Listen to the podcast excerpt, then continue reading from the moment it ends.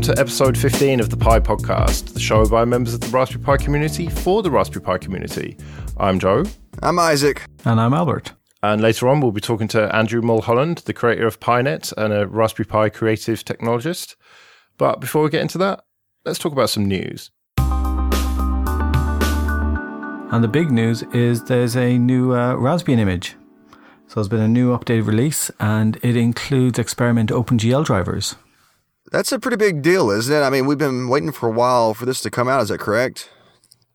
Yeah, it has. There's been support for OpenGL because I believe the actual Broadcom chip is OpenGL ES.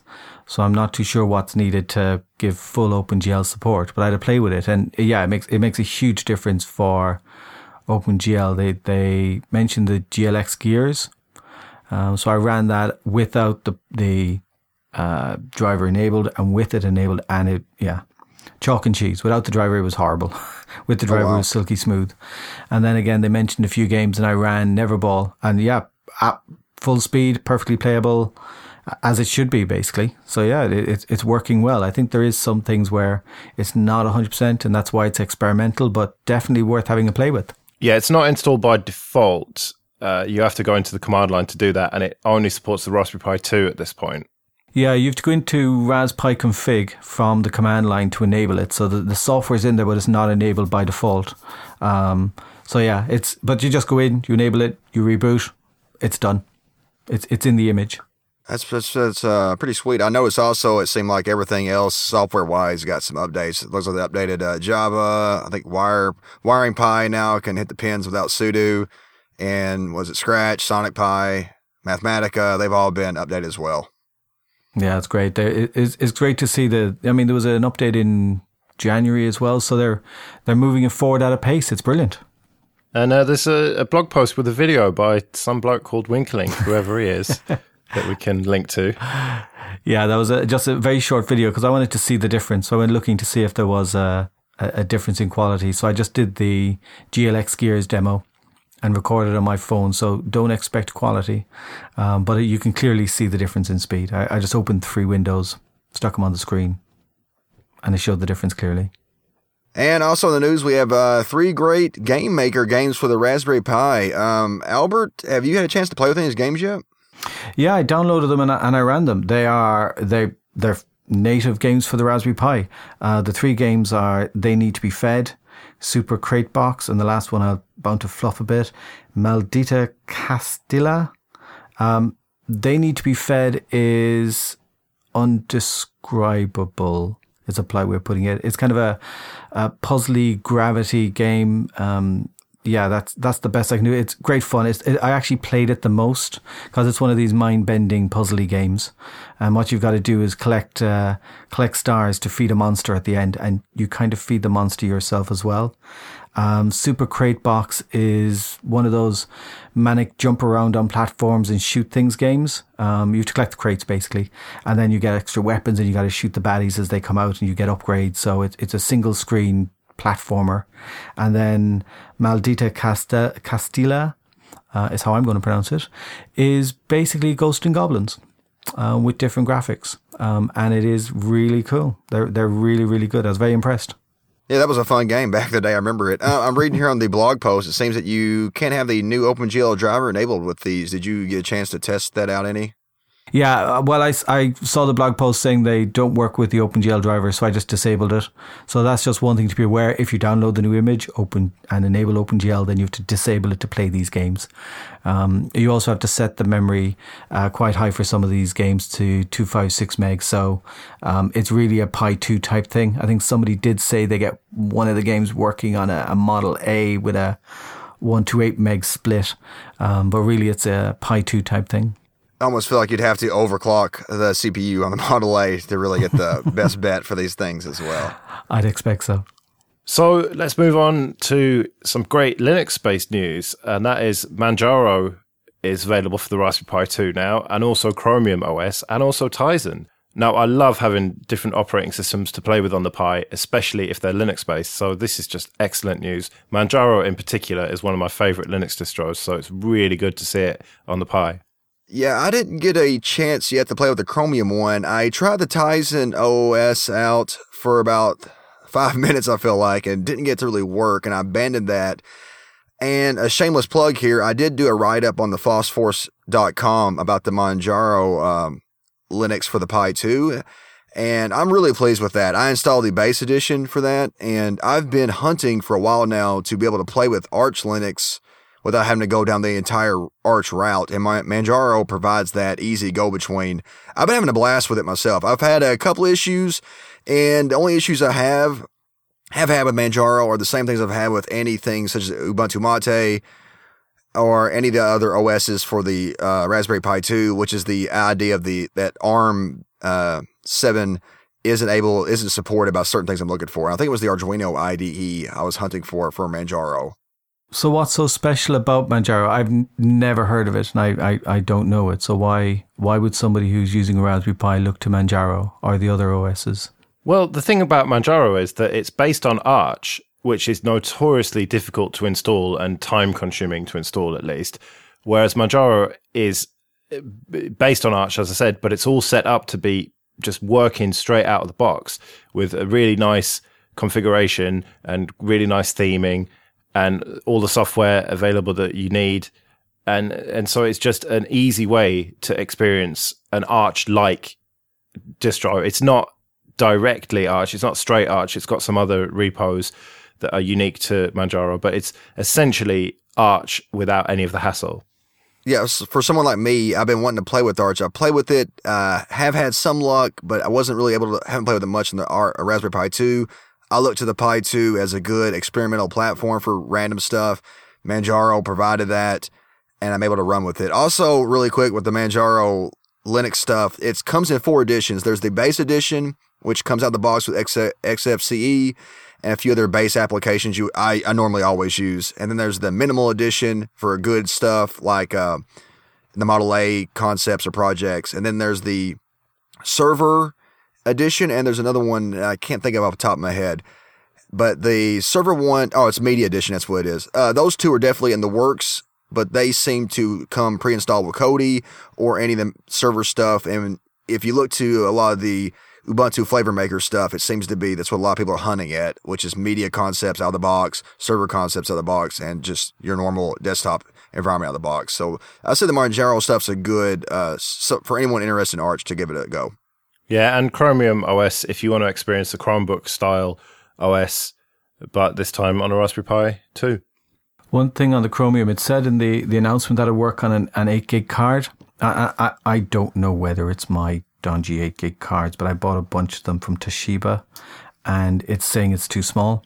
So you might have some problems with the image on on standard 8 gig cards. So if you've got a 16 gig, you should have no problems, but with an 8 gig, I, it, it wouldn't install. But I've had that with other images that were 8 gig in size. So I think the cards I have are nearly 8 gig, if you know what I mean. And uh, a few interviews ago, we, we chatted to Ben Nuttall, and uh, he mentioned that he does Pi Weekly. Well, it's now hit issue 140. So it's, it's a long standing uh, weekly newsletter um, that you can subscribe to to find out what's happening in the Raspberry Pi community and with the Raspberry Pi Foundation. Yeah, um, congrats to Ben and Pi Weekly for reaching this milestone. I uh, I subscribe to the newsletter. It really helps me out each week, kind of see what's going on with the Pi world, Pi community, and just um, thank you for the time and effort, Ben, you put in for this, and just uh, congrats for reaching this milestone. It's pretty big. And so, last up in the news then is an Indiegogo campaign for NexDock, which can turn your well, it says your smartphone, but basically anything into a laptop. It's uh, looks like a laptop. It's got a screen and a, a Bluetooth keyboard, and you can plug pretty much anything into it, including a Raspberry Pi. Yeah, it's got a uh, mini HDMI connector. Um, it's got a Bluetooth key- keyboard, as Joe said. So you plug in a Bluetooth dongle and you've got a full laptop. I think to me, I, I've, I've supported this one. To me, this is the kind of thing that'll replace everybody trying to find the old Motorola Atrix Yeah. um, displays because it, it does exactly the same thing. It's more versatile. The screen is slightly larger, so it's a 14 inch rather than um, 11.9. I think it is on the Atrix. Um, but it also, for the price, it's it's about hundred dollars. and I think it's about twenty five dollars shipping, um, is what it's expected to be. Um, it competes really well with the pi-topCEED, which was out there as well, which I think they were doing for about three hundred dollars without the Pi. So it's it's not as customized for the Pi as the pi-topCEED because it's designed for the Pi to be put into it. This, if you look at the pictures on the Indiegogo, the Raspberry Pi is you know velcroed onto the back of it. But I just think this is a a fantastic portable solution for using the Raspberry Pi. It's fixed funding uh, for three hundred thousand dollars, and as of now, it's sitting around around fifty thousand with a month to go. So they have a bit to do to get uh, to the 300,000. I'm actually hoping they hit the million because at a million, they're going to put in a higher resolution screen. So uh, please support. That way, I'll get a higher resolution screen on my one. yeah, uh, thank you for turning me on to this, Albert, because I hadn't heard about this Indiegogo campaign until you brought it up. I'm a bigger fan of this. I love the Raspberry Pi aspect, but the equally hooking up my smartphone buys in a lot more functionality because it I, I, hate using my phone to go through the internet sometimes as a go between. But the fact that I have a couple of Raspberry Pis and I'm trying to think what else I have, maybe a BeagleBone or lying around. I think all these can just play ball with this idea of this NexDock. So I'm definitely looking to support this as well. Yeah, not to mention the possibility of uh, Ubuntu convergence with this. You never know. Oh boy. well, it's it's a straight HDMI screen. Um, it supports MHL, so if you've got a a mobile phone that supports MHL, you can plug a MHL adapter into the USB port on your phone, plug it into this, and you can literally make appear what's on your screen appear on the um, on the device as well. And it has some special features for Windows 10 phone.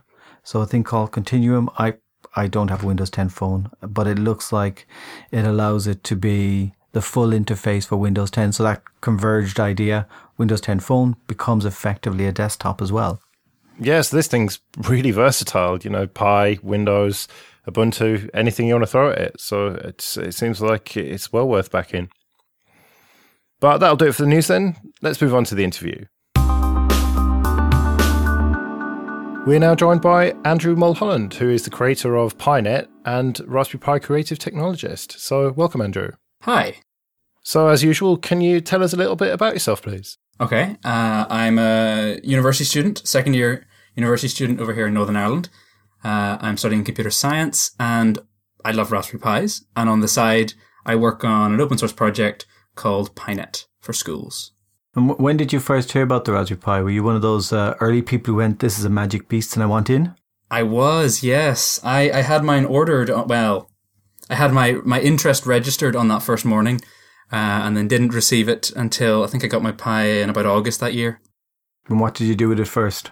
Uh, what was I doing with the first? Oh, I was building robots, building robots with Lego. Uh, so using uh, le- old Lego uh, RCX motors and everything, and uh, soldering cables together and building little robots that just kind of drove around and had a wee camera on them later on and stuff like that. Sounds very good. So, can you tell us about PiNet? What exactly is it? Yeah, so um, PiNet is a free and open source uh, system for schools and organizations that have more than one Pi. So, uh, the perfect example on why it's useful is let's say you've got a classroom and you've got, say, 30 Raspberry Pis in it. That's fine if you have 30 kids because each kid gets their own little SD card and you write their name on it, and that's then theirs for maybe the rest of the term to work on. But as soon as you then start getting more kids, so let's say you have two classes or three classes or the entire school that needs access to these Raspberry Pis, that method gets rather expensive. And so uh, is it's based on a system called LTSP, the Linux Terminal Server Project, and there's two main kind of parts. The first is the Raspberry Pis themselves network boot. So if you want to, or if you have a, uh, you maintain basically a master image, a perfect Raspbian copy that each Pi grabs off the network each time it starts up. So if you want to push a piece of software to every Raspberry Pi, that's really simple. You just install it on the master copy on your server and it is pushed out to all of them.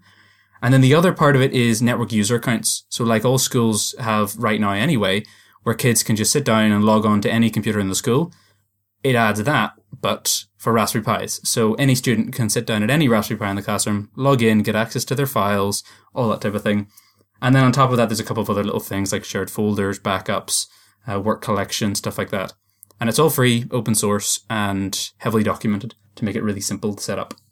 So is this equivalent to the Ubuntu project's uh, Edubuntu?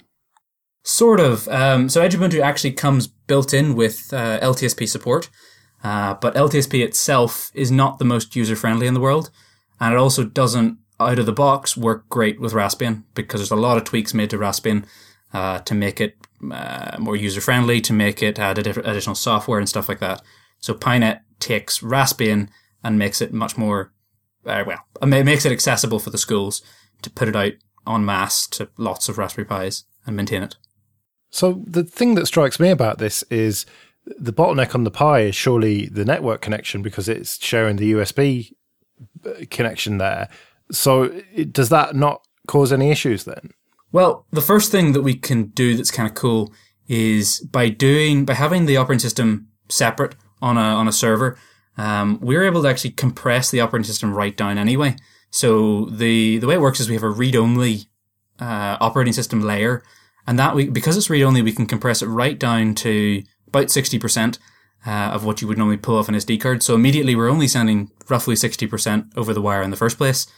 Uh, and then on top of that, there's, there's layers put on top and the student's home folder and stuff's mounted.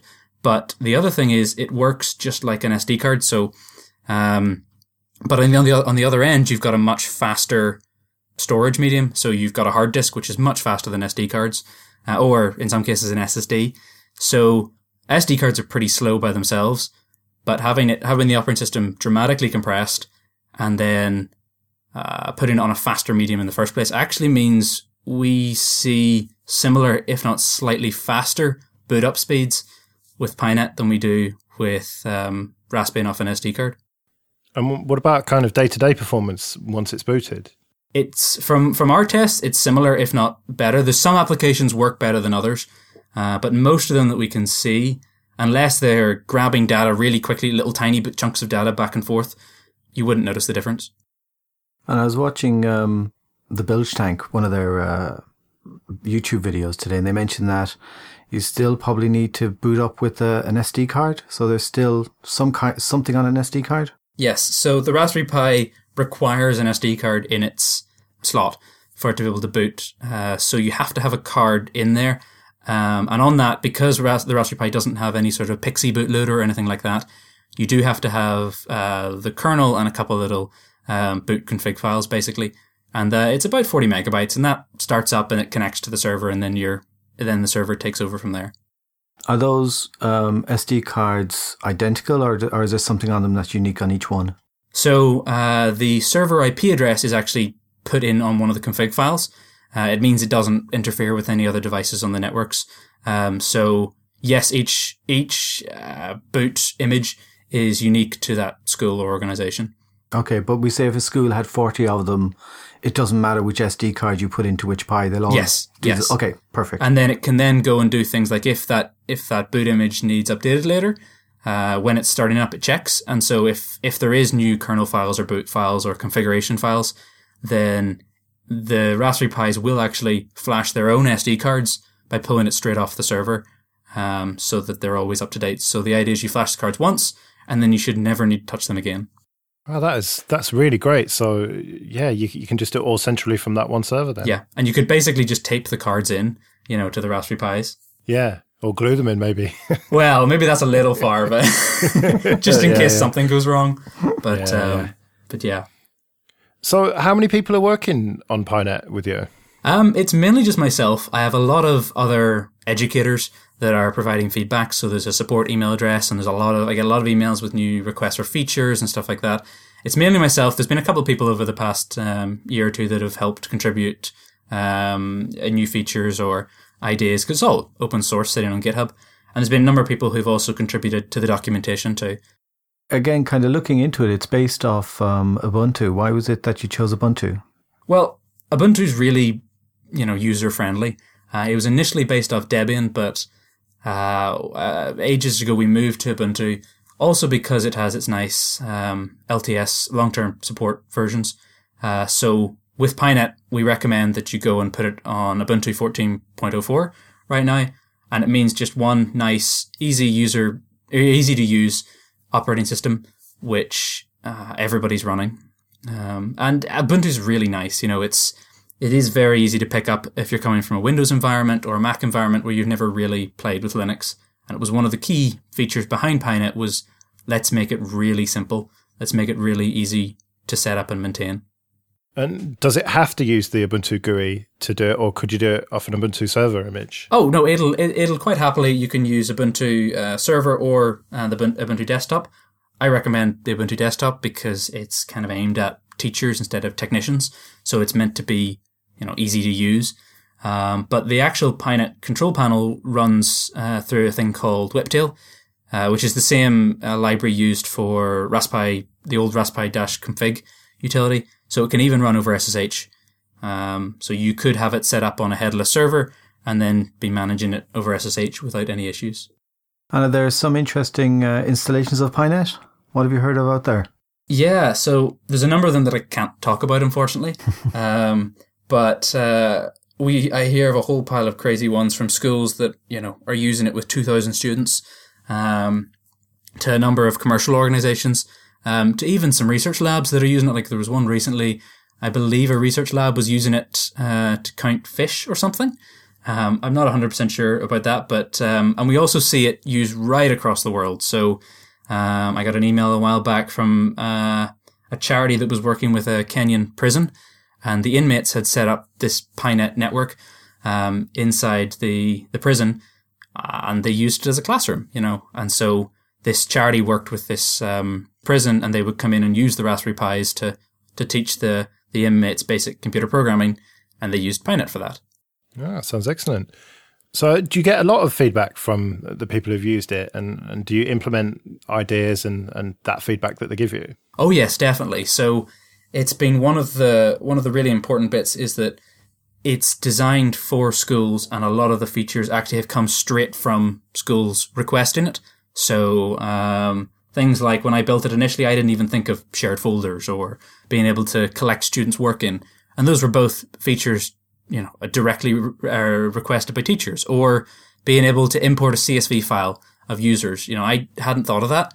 Um, and then a school came and said, "Hey, we have one and a half thousand students. How do we import them?" You know, so uh, a lot of it, a, a, majority of the features in PiNet have come straight from schools. It was actually initially built uh, alongside uh, a school teacher, and he was the kind of he was the official end user for it. If you know what I mean. So in PiNet as it stands now, what are you what are you most proud of, and also you know what's coming down the line? What's the the next thing that you're going to be putting in there?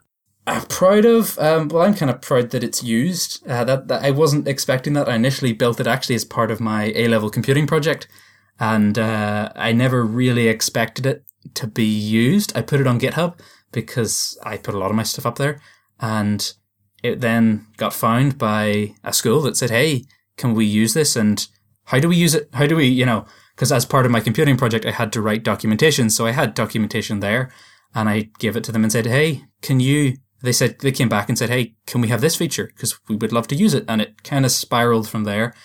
Um, and then as for things that are that are coming, um, let me think. We've got well, we've obviously got Jessie support, which should be right around the corner. Hopefully, that's in testing right now.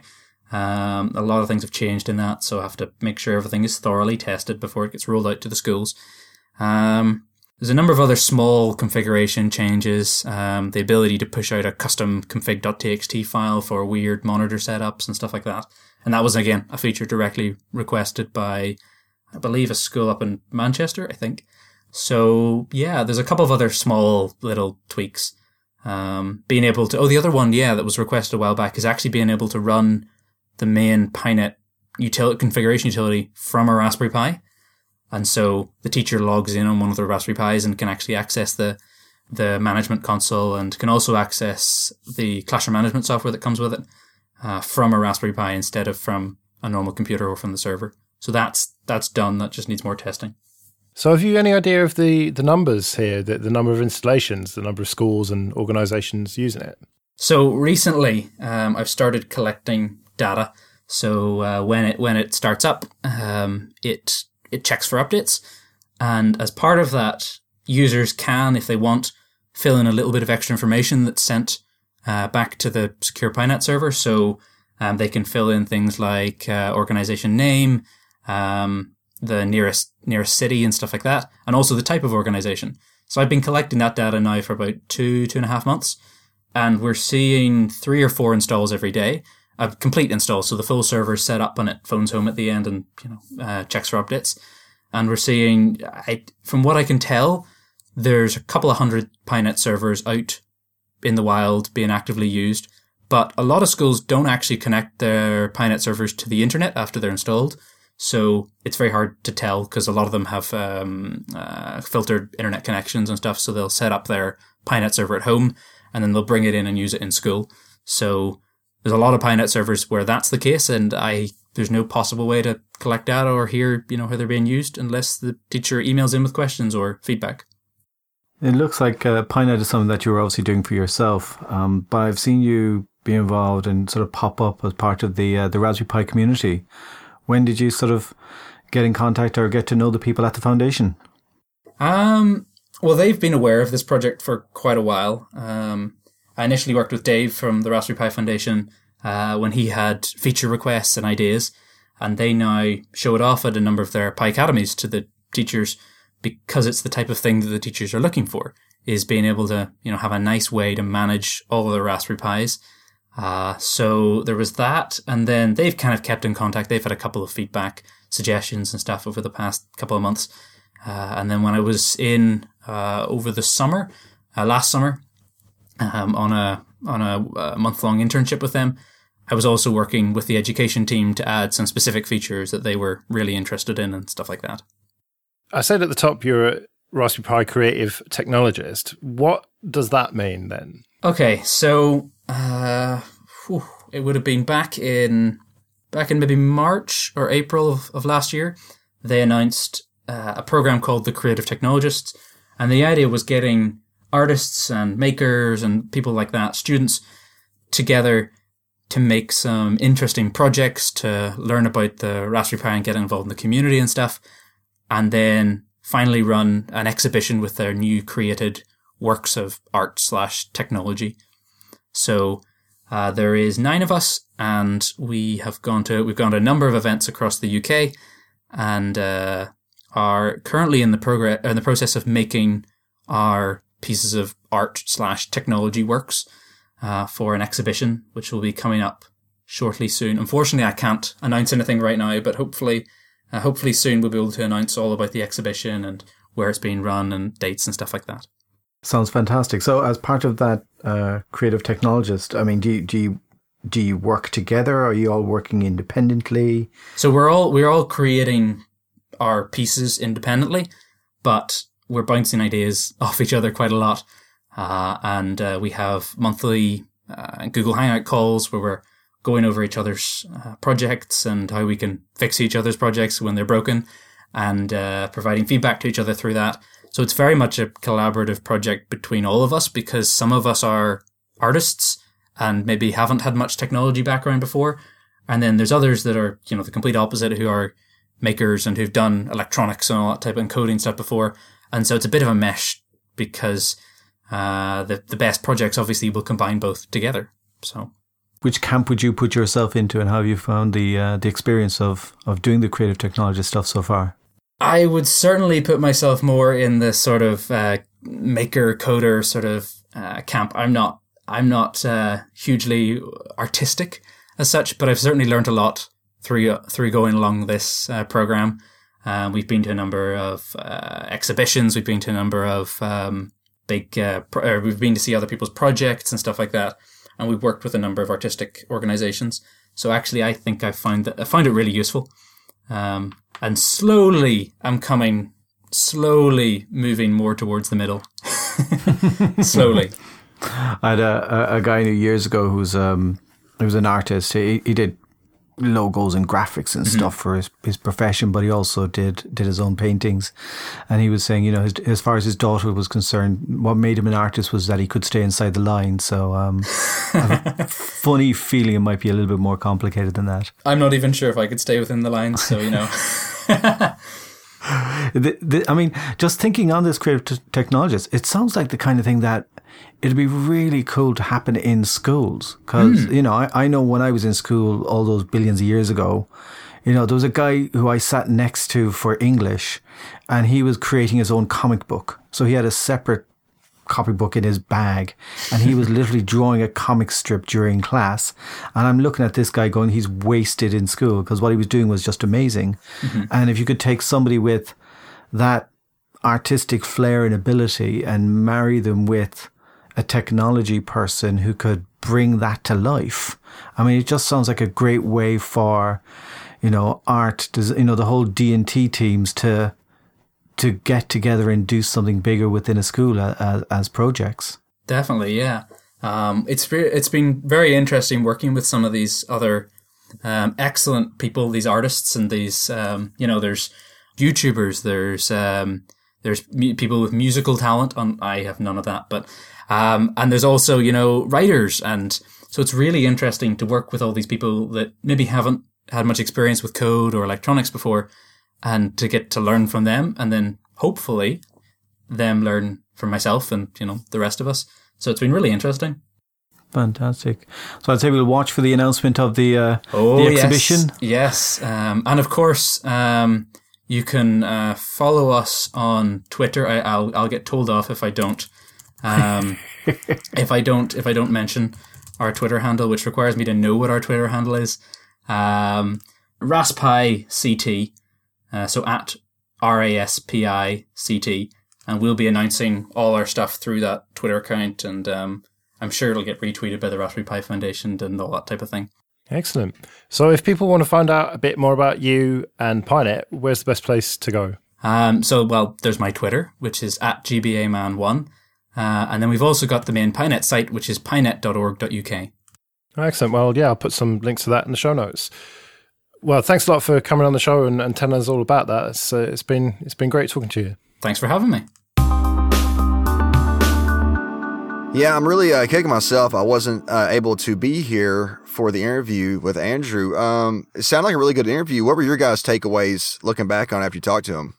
I met Andrew at, at the Bett thing as well. I think Andrew's a great guy. I mean, the um, PiNet as a solution for schools is fantastic. As he said, if you've got you know, one classroom with 30 kids, eh, maybe giving them all a, a, micro SD card or an SD card works. But the moment you're rolling that out to a proper school with 600, 1,000, 2,000, you know, students, you, you can't manage it with, with individual cards. You, you won't be buying a Raspberry Pi for every single one of them in a school district. So in this way, every student can have a personal configuration and every student can keep their work. They can submit it.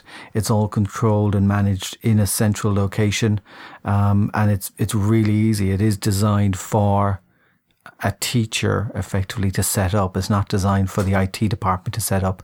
So he's taken that into account as well. So it's easy to set up, easy to use, easy to configure, easy to update. It, it does everything that's needed in a, a school environment. Yeah, good stuff. So, with that, then, we're coming to the end of another Pi podcast. If you want to get in contact, you can email show at thepipodcast.com, or you can find us on Twitter, Facebook, YouTube, Stitcher, iTunes, or you can leave a comment on the website. Thanks for joining me, Isaac and Albert, and thanks to everyone for listening. We'll see you again in two weeks with more Raspberry Pi news, interviews, and discussion. Bye, everyone. Take care. See you later.